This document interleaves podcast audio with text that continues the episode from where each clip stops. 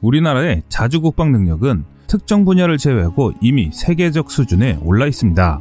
보병용 소화기부터 전차, 전투기는 물론 군함에서 최첨단 미사일까지 직접 생산하고 자급할 수 있는 능력을 갖추고 있기 때문인데요. 실례로 전 세계에서 자국산 무기를 개발하고 자국 군대에게 보급하는 나라는 단 8개국 뿐입니다. 그중 우리 한국도 포함되며 전 산업에 걸쳐 다양한 무기를 만드는 나라는 드물다고 할 수 있습니다. 하지만 유독 한국이 약세인 분야가 있는데 바로 항공 우주 산업입니다.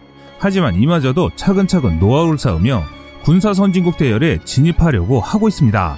우리 한국은 회전익기 개발 분야에서도 이미 한국형 기동헬기인 수리온을 성공적으로 만들어 실전 배치 중이며 그 자신감을 바탕으로 현재 두 번째 국산 헬기인 소형 무장 헬기를 개발 중입니다. 그런데 한국은 경공격기 헬기를 더욱 개량해 무인기와 함께 운용할 계획을 추진하고 있습니다.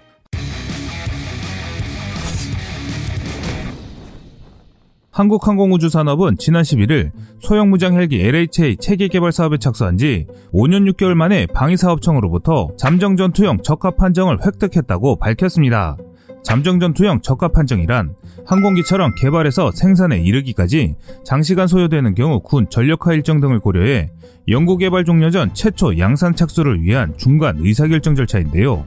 이후 후속 시험 평가를 실시하여 전투형 적합 최종 판정을 받으면 향후 이 기체는 실전 배치된다고 할 수 있습니다. 이로 인해 한국은 이제 아파치 같은 공격 헬기를 개발할 수 있는 초석을 마련한 것입니다.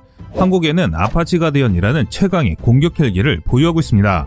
한국은 이미 아시아에서 가장 많은 아파치 보유국으로 이름을 올릴 예정인데요.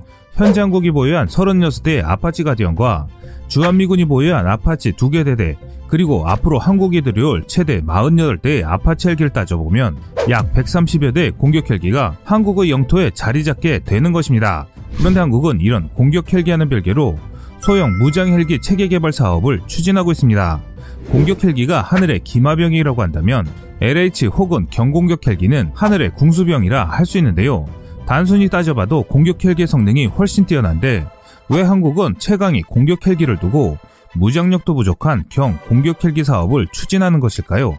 LHA는 앞서 언급한 것처럼 공격 헬기에 비해 무장은 상대적으로 빈약하지만 우수한 기동성과 다재다능한 범용성을 바탕으로 다양한 임무를 수행할 수 있습니다. 또한 공격 헬기에 비해 상대적으로 저렴한 가격으로 더 많은 숫자의 LHA를 실전 배치할 수도 있는데요. 오늘은 한국 육군 항공전력의 새로운 강자로 부상하고 있는 경공격 헬기에 대해서 알아보겠습니다. LAH의 주 임무는 적 탱크 격멸은 물론 공중 강습부대 엄호, 위력 수색 등 다양한 임무를 수행하는 것입니다. 여기에는 국산 공대지 미사일 AGM 천검, 20mm 기관총, 70mm 로켓탄을 탑재하는데요. 단순 비교로 따져봐도 아파치 대비 빈약하다로밖에 할 수 없을 정도의 무장을 갖고 있습니다. 현대전에서 육군이 보유할 수 있는 가장 강력한 항공자산은 바로 공격 헬기입니다. 문제는 공격 헬기의 높은 획득과 운용 유지비로 인해 충분한 숫자를 확보할 수 없다는 것이 치명적인 단점으로 자리 잡고 있었습니다. 한국의 아파치만 놓고 보더라도 한 개의 아파치 유닛 금액만 약 400억 원 이상이며 각종 후속 군수 지원과 무장까지 탑재한다면 600억 원 이상의 예산이 투입됩니다. 이러한 이유로 대형 공격 헬기보다 저렴한 일반 수송용 소형 헬기에 각종 무장을 장착한 소형 헬기가 대안으로 제시된 것인데요. 더욱이 소형 무장 헬기는 점점 더 대형화되고 있는 대형 공격 헬기를 상호 보완할 수 있는 유일한 대안이기도 하기 때문에 이미 대부분의 국가에서 대형 공격 헬기와 소형 무장 헬기는 상호 보완적인 관계로 운영되고 있습니다. 또한 소형 공격 헬기의 장점은 이뿐만이 아닙니다. 정찰과 타격 임무 외에 병력 구출 작전에도 활용할 수 있으며 적군 지역 내 아군 부상병이 고립되고 통신마저 끊어지는 상황이 발생하면 후방에서 대기 중인 수리온 멈티가 소형 드론 여러 대를 투하고 수리온에 탑승한 무인기 통제사가 소형 드론을 실시간 제어하는 방식도 가능해집니다. 소형 드론이 부상병을 탐색하고 위치를 알려주면 수집한 정보를 통해 수리온 의무 후송 전용 헬기가 구조 지점으로 이동하고 환자를 구조하면 수리온 멈티는 임무를 완료하고 복귀하는 것인데요. 수리원과 함께 공중투하형 군집 드론으로 구성된 소형 드론 운용하는 부상을 입거나 조난을 당한 군장병을 신속하게 탐색하고 구조하는 전술로 생존력 향상에 기여할 수 있습니다. 물론 처음부터 전투를 목적으로 개발된 공격 헬기에 비해 범용 기체를 기반으로 다양한 무기로 무장하는 소형 무장 헬기의 전투 능력은 동일 선상에서 비교하는 것은 무리가 있습니다. 하지만 최첨단 유도 무기의 발전과 정밀 조준 유도 장비의 경량화 소형화 덕분에 소형 무장 헬기로도 필요할 경우 직접 표적을 공격하는 등 공세적 성격의 운영이 가능해지고 있는데요. 그럼 우리 한국의 경 공격 헬기의 성능은 어느 위치에 있을까 하는 의문이 드는데요. 유럽 에어버스 헬리콥터의 EC-155를 기반으로 소형 민수 헬기와 동시에 개발되고 있는 LHA는 범용성이 매우 높은 기체로 알려져 있습니다. 특히 LHA는 LCH와 동체를 비롯한 62%의 부품 호환성을 통해 개발비는 물론 양산 가격과 향후 후속 군수 지원, 운용 유지비 등을 절감할 수 있을 것으로 전망되는데요. LH의 양산이 종료된 이후에도 LCH의 생산 라인은 유지되기 때문에 안정적인 후속 지원이 가능하다는 장점이 있습니다. LHA는 그동안 육군에서 운영한 500MD와 BO105보다 2배 정도 큰 동체가 특징입니다. LHA는 중량 4.9톤, 엔진 추력은 1031마력 엔진 2개가 장착됐습니다. 이는 중형 헬기의 기동성을 상회하는 성능인데요. 한편 한국은 LHA 사업에 거는 기대는 남다릅니다.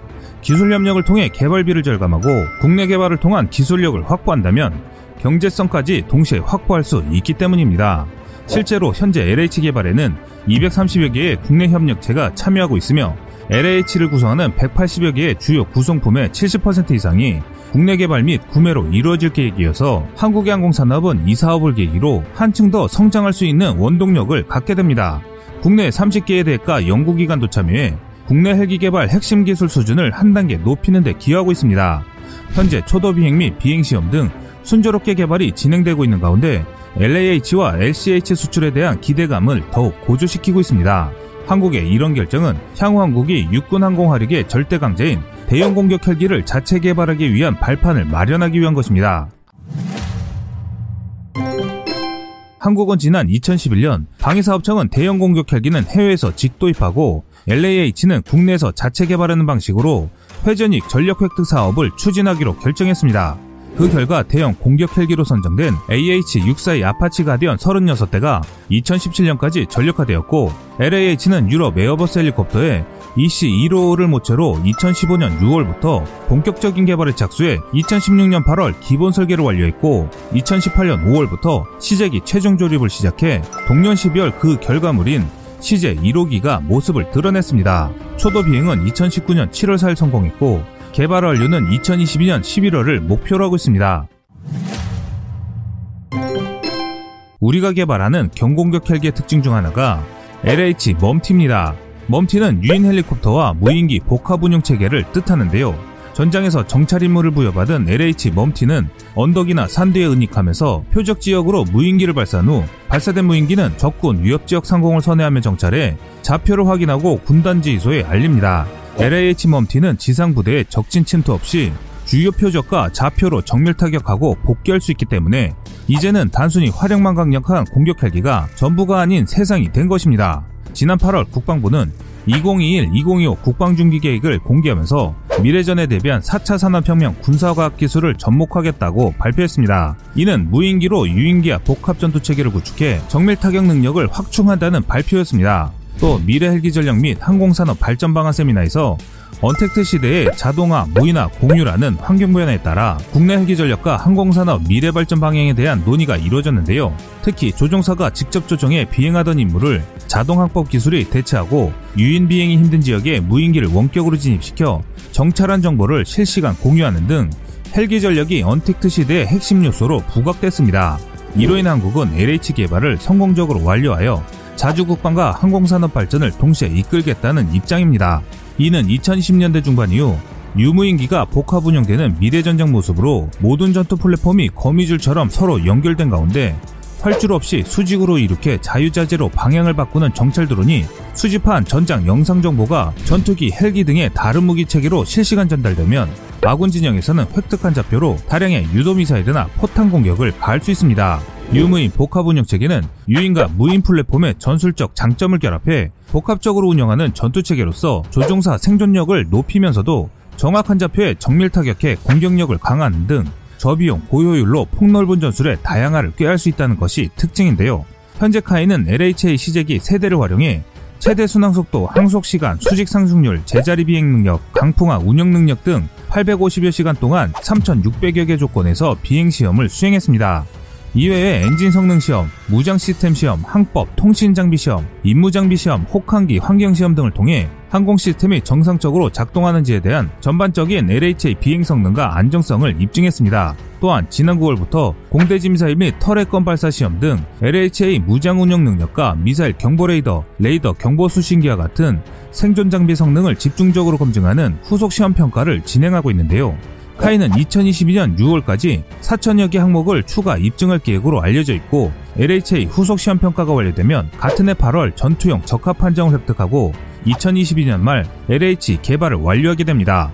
그동안 우리 한국은 T-50 고등훈련기, FA-50 경공격기, KUH-1 수련 기동헬기 등 국산 항공기 개발과 생산 수출을 통해 한국군의 자주 국방 강화에 기여해 왔습니다. 첫 국산 헬기 수리온은 의무 후송 전용 헬기, 해병대 상륙 기동 헬기, 경찰 헬기, 소방 헬기, 산림 헬기 등으로 파생되면서 우리 군과 정부기관의 노후 헬기를 대체해 나가고 있으며 여기서 축적된 노하우로 경공격 헬기를 개발하고 있습니다.